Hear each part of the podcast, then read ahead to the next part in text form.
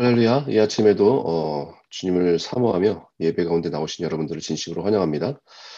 아, 성경에 예수님의 제자가 12명이라고 우리는 알고 있습니다.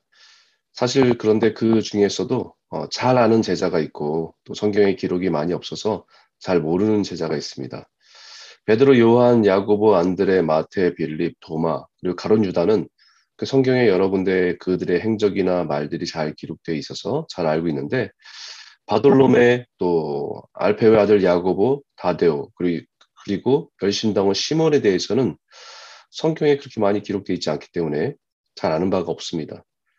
그 중에서 나다나이라고 하는 나다나이라고 불리는 바돌로메가 예수님의 제자가 되는 장면이 오늘 우리들이 읽은 본문입니다. 성경이 나다나엘에 대한 기록이 많이 없지만 그의 제자로서의 삶은 어, 변함없이 진실되고 정직하게 주를 따라다가 인도와 아르메니아 일대에서 복음을 전하다 순교한 제자의 삶을 살았던 사람으로 역사는 기록하고 있습니다. 그의 인생에 가장 중요했던 그렇게 살았던 그의 인생에 가장 중요했던 예수님을 만나는 장면이 오늘 본문입니다. 예수님께서 빌립을 만나서 어, 나를 따르라 하시고 빌립이 만난 예수님을 가장 친한 친구였던 나다나엘에게 달려가서 이렇게 말합니다. 빌립이 나다나엘을 찾아 이르되 모세가 율법에 기록하였고 여러 선지자가 기록한 그 일을 우리가 만났으니 요셉의 아들 나사렛 예수니라. 빌립은 예수님을 만나고 확신이 있었습니다. 그것은 그동안에 나다나엘과 함께 고민하고 또 연구하고 함께 나누었던 그 모세 율법과 선제들이 말한 메시아에 대한 확신, 그리고 서로 영적인 것에 대한 궁금한 것, 또 갈망이 있었던 것, 그것을 예수님 만나고 나서 바로 이분이 우리가 기대하던, 우리가 거대하던, 우리가 바라던 예수님이다라는 확신을 가지고 나다나엘을 찾아간 것입니다. 빌리과 나다나엘은 영적인 갈증을 가지고 어, 하나님을 향해 진, 진리를 향해 열려 있었던 사람들입니다. 진리에 대해서 목말라하고 갈급해하는 사람은 늘 하늘을 향해 열려 있는 사람이죠. 세상에 살아가지만 그들 안에 채워지지 않은 영적인 것에 목마름이 있는 사람들입니다. 세상에서 남부러울 것 없이 많은 것을 누리고 살아도 사람에게는 하나님만이 채우실 수 있는 영적인 공간이 있습니다. 이렇게 그런 갈망과 이런 목마름이 있는 사람은 하나님이 꼭 찾아와서 만나 주십니다. 그렇게 빌립이 권위로 마지 못해서 따라가는 예수님은 따라가는 예수님은 나다네를 멀리서 바라보시면서 엄청난 칭찬을 하셨습니다. 보라, 이는 참으로 이스라엘 사람이라 그 속에 간사한 것이 없도다. 보라, 이는 참으로 이스라엘 사람이라, 참으로 이스라엘 사람이라. 왜냐하면 그 사람에게는 간사함이나 속임이나 거짓이 없는 깨끗한 사람이다라는 것입니다. 간사한 것은 스스로 속이는 것입니다. 거짓된 것들을 말합니다. 사람 앞에서 우리가 가면을 쓰고 종교적인 모습을 보이는 것이 아니고 자기 스스로도 자신의 영적인 연약함을 포장하지 않고 늘 진실함으로 살려고 했던 사람이라는 거죠. 그 말을 듣고는 나다네일이 대답합니다. 어떻게 저를 아십니까? 나다네일은 저를 언제 보았다고 저를 아십니까? 라고 대답하는 것입니다. 저는 오늘 당신을 처음 만났는데 제가 어떤 사람인지 어떻게 하신다고 하십니까? 그러자 예수님께서 대답하시기를 빌립이 너를 부르기 전에 내가 무화과 나무 아래에 있을 때에 보았도다. 근데 이 말에 나다나엘은 깜짝 놀라며 49절에 이렇게 말합니다. 나다나엘이 대답하여 라비어 당신은 하나님의 아들이시요 당신은 이스라엘의 임금이로소이다라고 그의 태도가 완전히 바뀝니다. 지금까지는 반신반의하던 나다나엘이 예수님이 무화과 나무 아래 있을 때 보았다는 말을 하자 예수님이 영적인 권위에 굴복했습니다.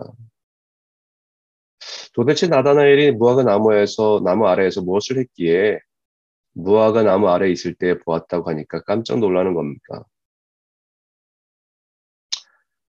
사실 무화과 나무는 이스라엘을 상징하는 나무이기도 하고 이스라엘의 가장 흔한 나무이기도 합니다. 그래서 그 뜨거운 태양 아래서 그늘을 찾아 무화과 나무 아래에서 율법을 배우기도 하고 기도와 묵상을 하는 장소가 무화과 나무 아래입니다. 이 무화과 나무 아래는 나다나엘의 은밀한 장소, 혼자만의 비밀이 있는 장소입니다. 지금 이스라엘 영적인 무기력함을 보면서 과연 하나님이 약속하신 그 메시아는 누구인가?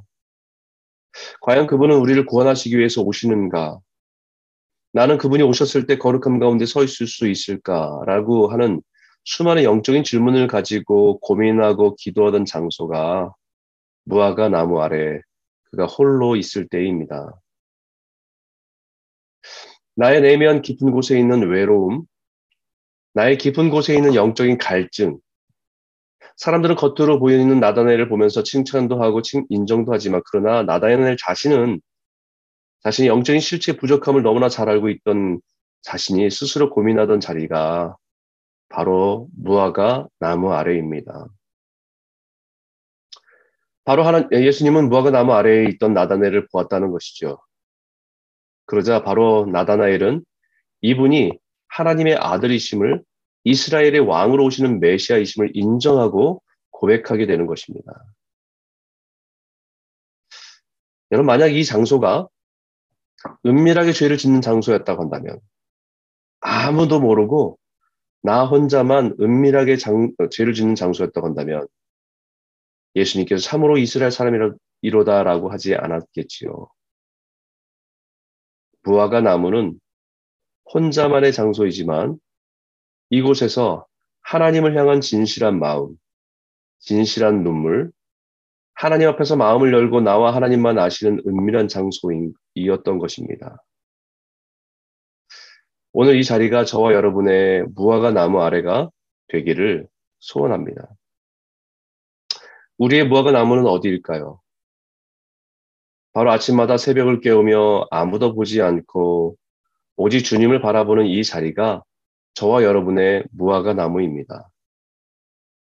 사람들은 여러분들의 우리들의 겉모습을 보고 칭찬도 하고 때로는 판단도 하지만 그러나 우리는 하나님 앞에서 우리의 내면의 거짓됨과 죄악을 정직하게 고백하고 하나님의 은혜를 구하는 자리 그 자리가 아마 우리에게 무화과 나무의 자리가 될 것입니다. 오늘 아침에 기도하는 이곳이 하나님을 향한 진실한 마음이 들어지고 주님이 우리의 마음과 눈물을 아신다 라고 말씀하시는 위로와 은혜가 있기를 주의 이름으로 축원합니다. 그 이후에 예수님은 50절에 내가 너를 무화과 나무 아래서 있는 것을 보았다는 것을 놀래냐 앞으로 이보다 더 큰 일을 보리라 이렇게 말씀하십니다. 그러면서 51절에 또 이르시되 진실로 진실로 너에게 이르노니 하늘이 열리고 하나님의 사자들이 인자 위에 오르락 내리락 하는 것을 보리라 하시니라. 여러분 이 말씀을 읽으면서 혹시 어떤 말씀이 기억나십니까?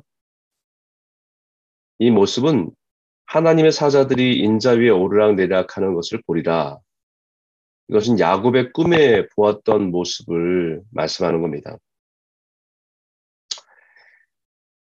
야곱이 장자의 축복을 파축 한 그릇으로 형에게 형 에서를 속이고 장자의 축복을 가로챈 뒤 이후에 집을 나와서 베들이라는 곳에 이르러 돌 베개를 삼아 잠을 잘 때 꿈속에서 보았던 모습입니다. 창세기 28장 12절 13절에 있죠. 꿈에 본즉 사닥다리가 땅에 땅 위에 서 있는데 그 꼭대기가 하늘에 닿았고 또 본즉 하나님의 사자들이 그 위에서 오르락내리락하고 또 본즉 여호와께서 그 위에 서서 이르시되 나는 여호와니 너의 조부 아브라함의 하나님이요 이삭의 하나님이라 내가 누워 있는 땅을 내가 너와 내 자손에게 주리니라고 말씀하셨어요.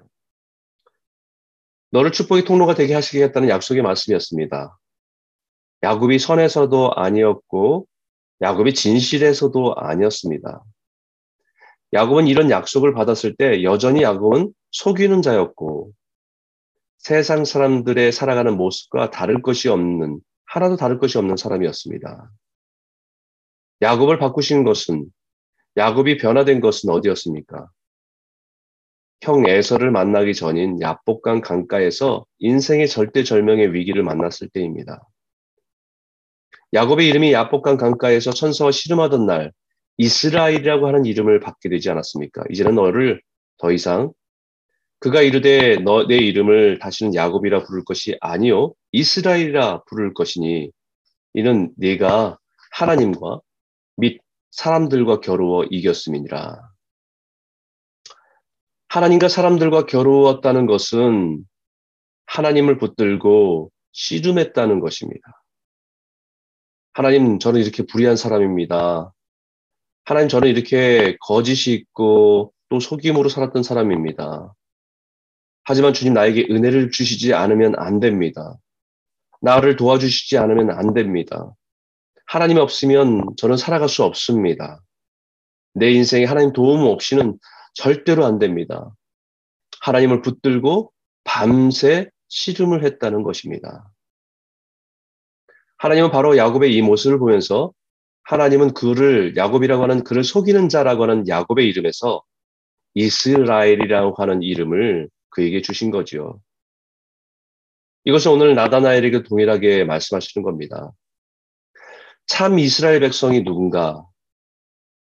참 이스라엘 백성은 혈통적으로 민족적인 뿌리를 가지고 있는 유대인의 뿌리를 가지고 있는 사람이 아니라 하나님 앞에서 진실하려고 몸부림치는 사람. 늘 내 안에 거짓이 있고 속임이 있지만 그것을 보면서 하나님과 씨름하면서 하나님의 은혜를 구하는 사람. 하나님의 은혜가 없이는 오늘도 온전하게 살 수 없음을 고백하며 십자가의 은혜를 붙들고 몸부림치는 사람. 바로 그 사람이 참된 이스라엘 사람입니다. 참된 하나님의 백성입니다. 나다나엘이 그런 사람이었습니다. 무화과 나무 아래에서 늘 하나님 앞에 몸부림친 사람. 자기 안에는 죄와 거짓을 안타까워 여기며 주의 궁율과 은혜를 구하며 기도하던 사람입니다. 주님은 나다나엘에게서 그것을 보신 것입니다. 그가 도덕적으로 완전해서가 아니라 그가 윤리적으로 허물이 없어서가 아니라 그의 내면에 왕을 향한 부르짖음이 있었기 때문입니다. 참 이스라엘 사람.